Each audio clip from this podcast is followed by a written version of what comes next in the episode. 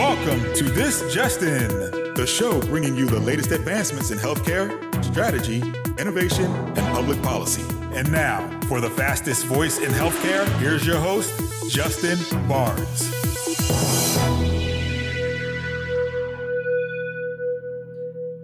Thank you for tuning in and welcome to This Just In. I'm your host, Justin Barnes. In these segments, I'll bring you latest advancements in healthcare, strategy, innovation, and public policy. As always, we're broadcasting from This Just In Studios on the Business Radio X network, as well as the Healthcare Now radio network.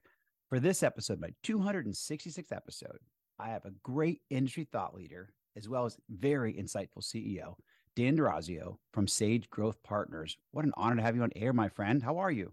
Oh, I'm great, Justin. It's really a privilege to be here. Thank you. Uh, you're great. Um, so, for my audience, I've actually known um, Sage and Dan for many, many, many years. Um, but uh, in the early days, I actually really wanted to work with them, but we were competing in my company at the time. Greenway was competing with uh, one of the companies that um, Dan uh, advised, and they were doing very well and uh, and just had a great market strategy. We ended up taking them over, which was good in the long run. But um, but uh, you know, it was uh, just seeing what Dan's team did. I had a strong affinity for you, Dan, personally, for what your team did, uh, and um, and then finally, in the, my latter years of my uh, my career, I've been able to work with you now with a few of my companies, and so it's been a, a you know great privilege to get to know you personally, um, just what you guys bring to the market. I look forward to you know sharing that with my audience. But really, you know, you guys are the best of the best when it comes to healthcare and strategy and marketing, go to market, uh, and and thought leadership. So I'm very much looking forward to our conversation, but thank you again for joining me, my friend. Oh, you're very welcome. Thank you for the kind words. I too am glad we're have been on the same side. Yeah. Um, that's been a lot more fun. very, very true, my friend.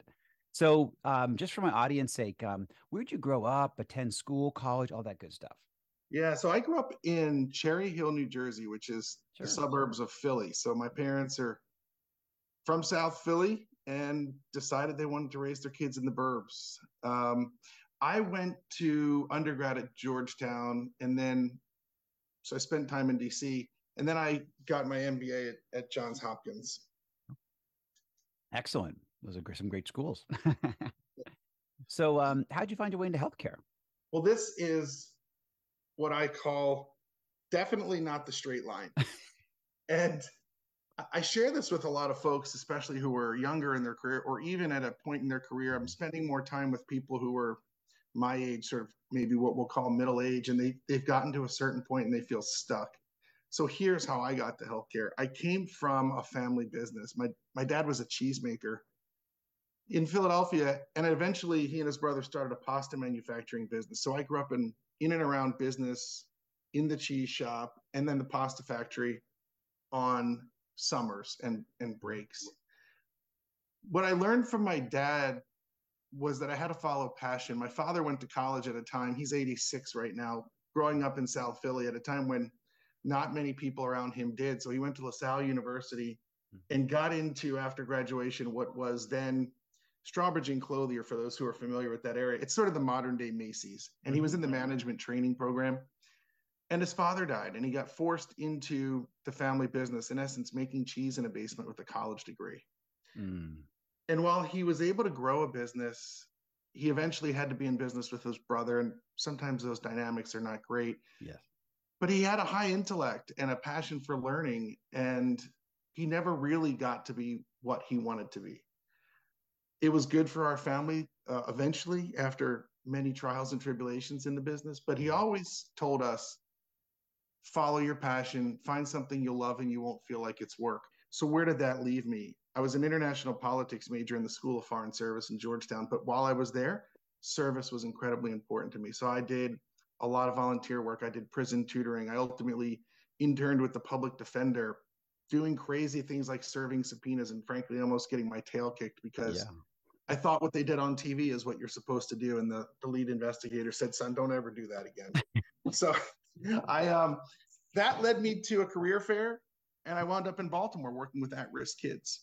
Um, and I I did that for nine years, and I moved from working on the street level to management to sort of middle level management to senior management. In that process, I went to business school because I realized that nonprofits, while a business didn't understand that.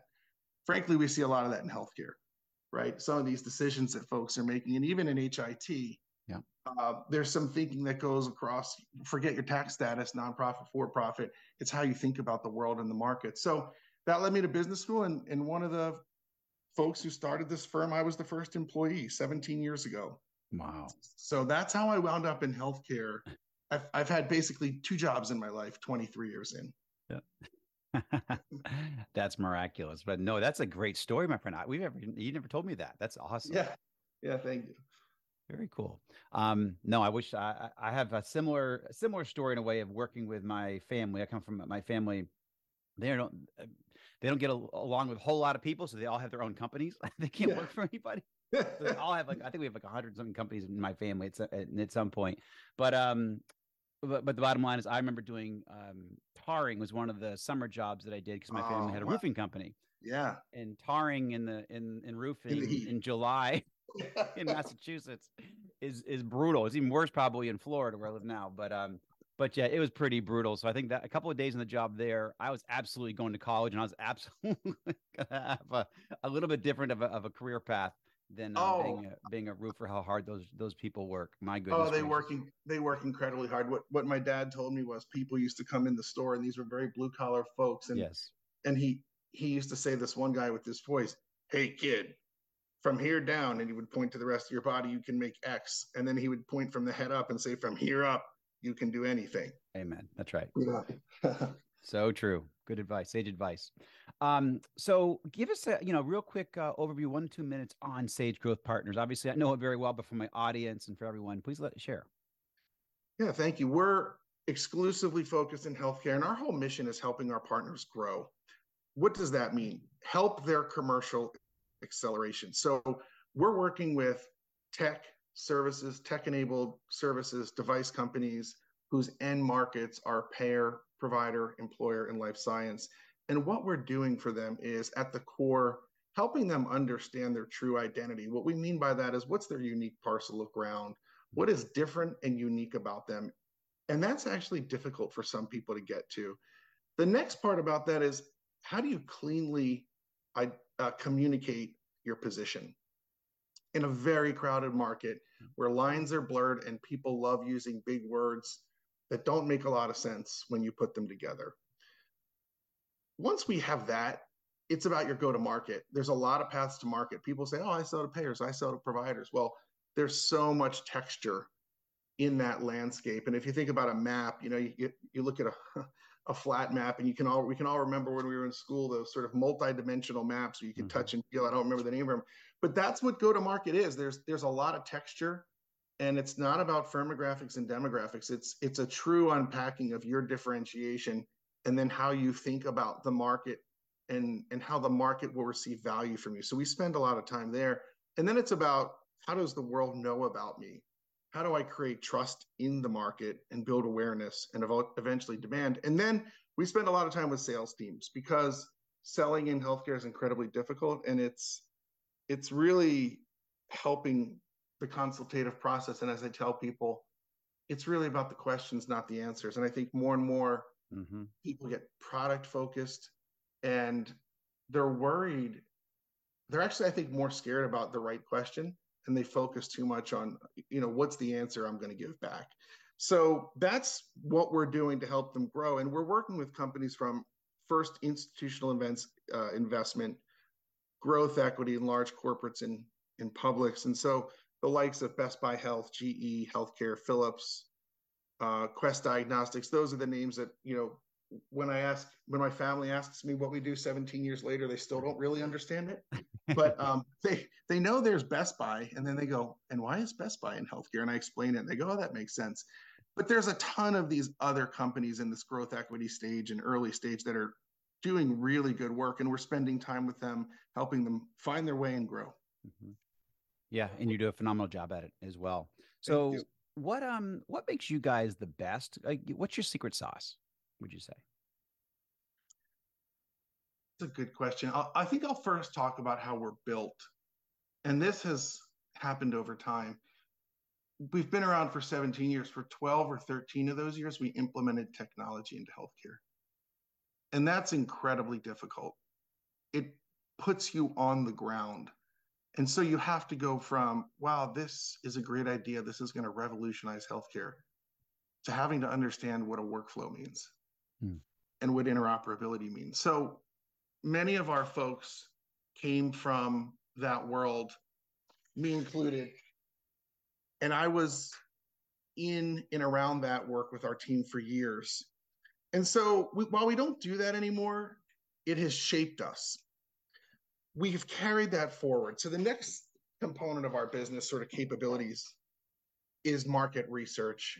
And mm-hmm. These markets, as one of our clients said, are vicious truth tellers. And it's one thing to read a report that an analyst puts out. It's another thing to truly do primary research and understand what people are thinking. It's yet another thing to do quantitative research to validate those thoughts. And while research is not foolproof and it's not a formula, it it puts you into that texture I was talking about that you really have to understand. So market research grounds everything we do, but it's in service of commercialization. So while we do a lot of thought leadership, it's not for writing reports and syndicating them. It's truly unpacking the market. So then that informs that go to market component. And because the markets are so vicious, mm-hmm. we are incredibly suspicious of everything we see. And it's not because we don't believe our partners or we don't think they can change the future. It's just that there have been a lot of good ideas that wind up in a graveyard because the way healthcare is constructed and paid for and governed does not allow things to happen like other markets. So that's where that strategy component comes in. And just in years later, we built a marketing agency. And so we were doing the go to market work, and our clients would say to us, We're having challenges translating this with our really talented agency partners who just don't spend enough time in healthcare or or are dabbling in healthcare. And and even for us who do this full time, you can't be a tourist. Mm-hmm. So I think part of our secret sauce is because we've come from the ground up with that implementation view. And then that primary research, the go to market, the then knowing what to, to communicate and bring unique thought to the market with marketing. And, and we've been adding on finally the sales enablement, helping people understand how to sell to their customers. And we have this line that we love it's not ours, but people don't buy when they understand, they buy when they're understood. Mm. And we have to mm. enable our partners to be in their shoes because that's when that person becomes an advocate for you if you're trying to sell them because they have to run back in their organization and be there when you're not and and what i call fight for primacy of your solution of all the other things so we've been called i remember we were pitching a big telemedicine telehealth company years ago and and the ceo said to us you guys are an odd bird and it's one of those moments you go oh i don't know where this is going to go and he said i mean it with affection i've not typically seen these kind of capabilities in one place and i think it's it's look, anyone could probably put research strategy and marketing together, but I think it's our worldview. And, and the folks on our team have come from payer, provider, tech, consulting, operations, and they bring that to work every day on behalf of our clients. And really, Justin, I think the thing we all lose sight of, because it's so hard to commercialize, we're working with amazing companies that are really making a change in people's lives. So we always have to remind ourselves, God, it's hard to do this, but on the other side of this, it's important and powerful. And those, yeah, I totally agree. And for those that may have joined us a little late today, my special guest is Dan D'Orazio, CEO of Sage Growth Partners. So no, and I, I totally agree with you, Dan. And I, and I see how, you know, what you guys bring and, and how you've been able to help my companies, various companies. And so um, obviously what you're doing works and the way you align with organizations, you align with the, the leadership, you align with the, the uh, sales, you align with the marketing. Um, it comes together very well. And I, you know, you describe your secret sauce perfectly. Thank so you. You also do a lot of very insightful thought leadership. So, what are a few areas or topics that you find the market reacts to the most or absorbs the best? Mm-hmm. It's a really interesting question. There was a study, it's four or five years running from Edelman and LinkedIn. They've partnered on this. And everyone talks about thought leadership, but they've gone down the path of identifying what's the impact of thought leadership. Mm-hmm. And they've studied it and they've put data to it. And it's powerful and telling. The fourth year that they did the study was during the pandemic. And it was really powerful to see that actually during the pandemic, people were doing and, and looking at thought leadership even more. Right. And it influences RFPs. Good thought leadership influences trust in a brand. And so the question becomes how do you get there? I'll answer that and then I'll talk about the different kinds of audiences. The first thing is we believe you cannot put a new frame around old thinking and call it thought leadership, right? So you can't just do a, what we call a lit review of lit reviews. Mm-hmm. It it has to add to the market's knowledge. And I'll give you a really good example. We worked with um, a company in the scheduling space years ago, and they said, "Hey, we're really good at helping people stop overtime and nurse turnover and agency costs." And we said, "Okay, true, but that's what everyone talks about. Let's get into the research." And here's what we found, Justin: a couple of these nuggets which changed the way they communicated their value because they could solve that problem. The first thing is the minute a nurse works more than 40 hours, he or she is three times as likely to commit a medical error. Now, 50% of nurses work more than 40 hours. Absolutely. Wow. So, what does that mean? We actually have deadly weapons walking around our units because they're tired.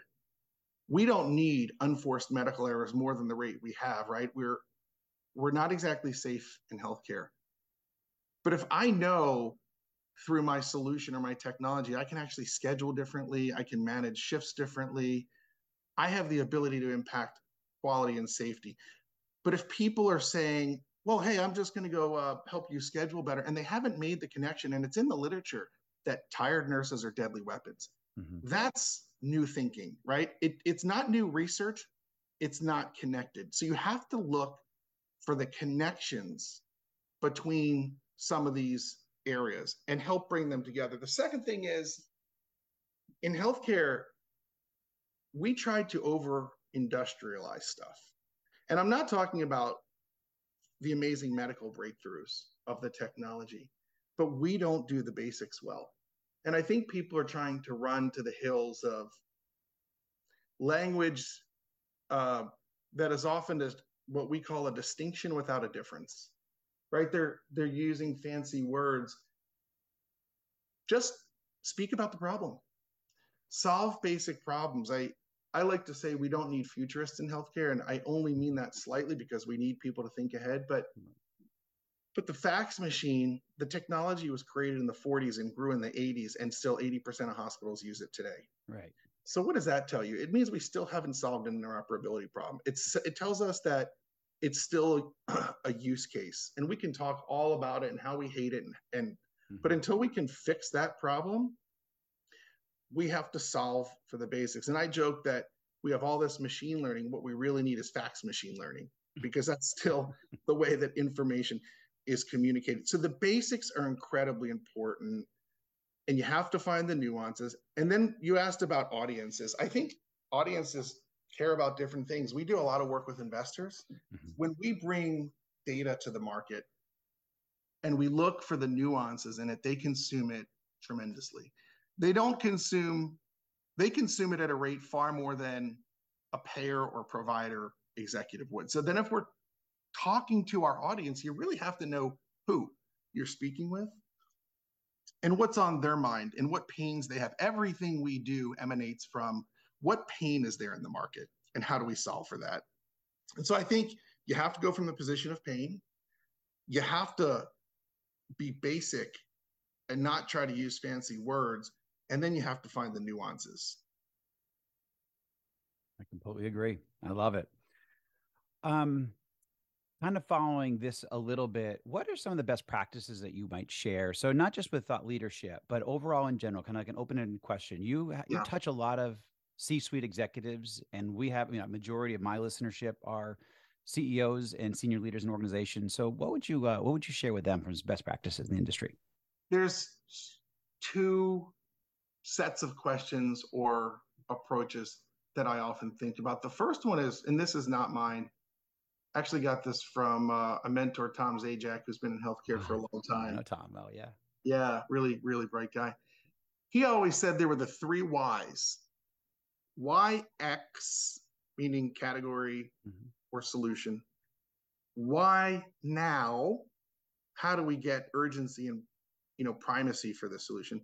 And then why me, meaning why a particular brand.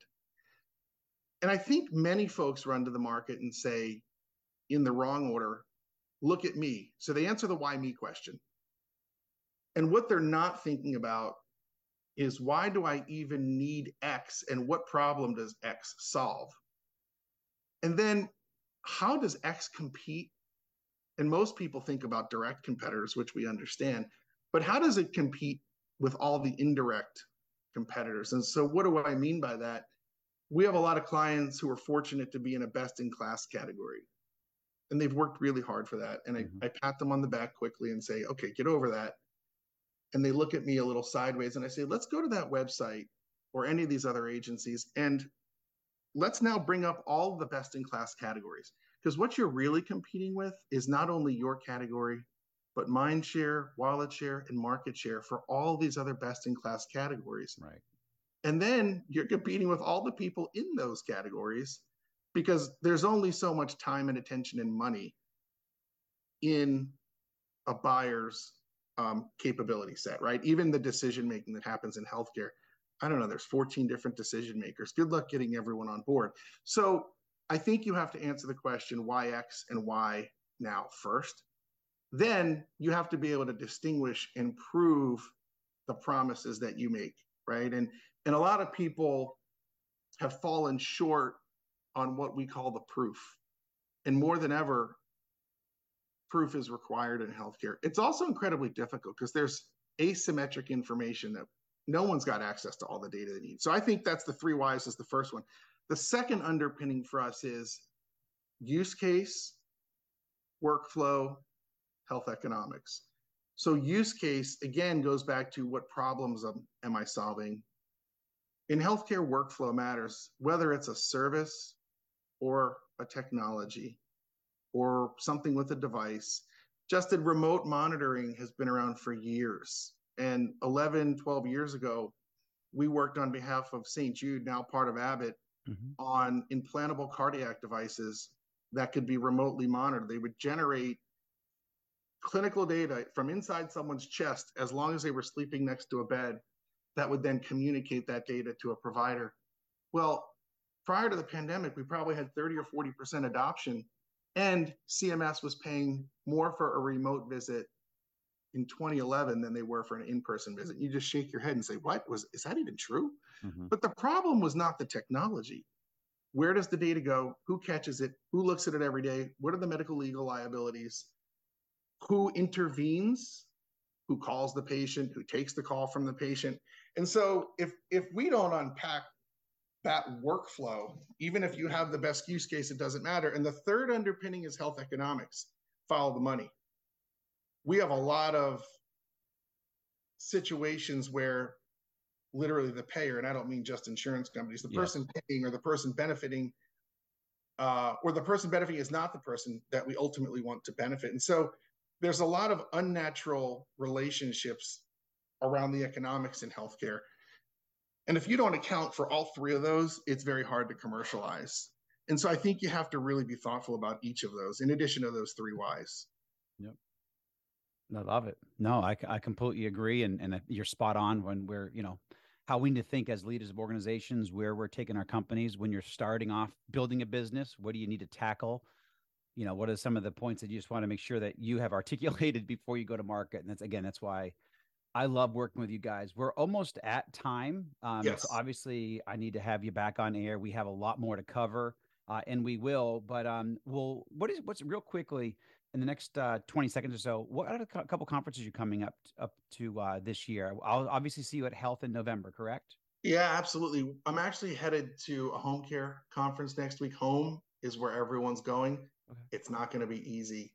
I think uh, during the pandemic, everyone said this is a good idea. It's hard to operationalize, but that's a big one. Mm-hmm. And HFMA, revenue mm-hmm. cycle is really hard. Yes. Uh, and then obviously uh, some of the other conferences we all go to. But I think more and more the specialty conferences are interesting because people are trying to really focus in in their areas. Yeah. Okay. No, great. And I, I know um, we'll circle back here soon, my friend. I certainly want to have you back on air. Uh, but thank you so much for uh, taking time out of your busy schedule to join us, Dan. Justin, thank you for having me. Um, it's it's great to work with you, and and glad to have the chance to share some thoughts. Yeah, and we'll do it again. I promise. All right, take care. Very very insightful. And thank you Thanks. for everyone and taking time out of their schedules to join us. Um, as, as you all know, please tune in weekdays at 2.30 p.m. Eastern, 11.30 a.m. Pacific. As always, you can track me on Twitter at HIT Advisor and use the hashtag ThisJustinRadio so we can respond to your comments from the show. If you missed any of this episode or want to hear more, all my shows are posted at iTunes, SoundCloud, iHeartRadio, and TuneIn. Also, you can check out some of the new content we posted on justinbarnes.com. Thanks, everyone, for joining us, and we'll see you next time. Stay safe. Take care.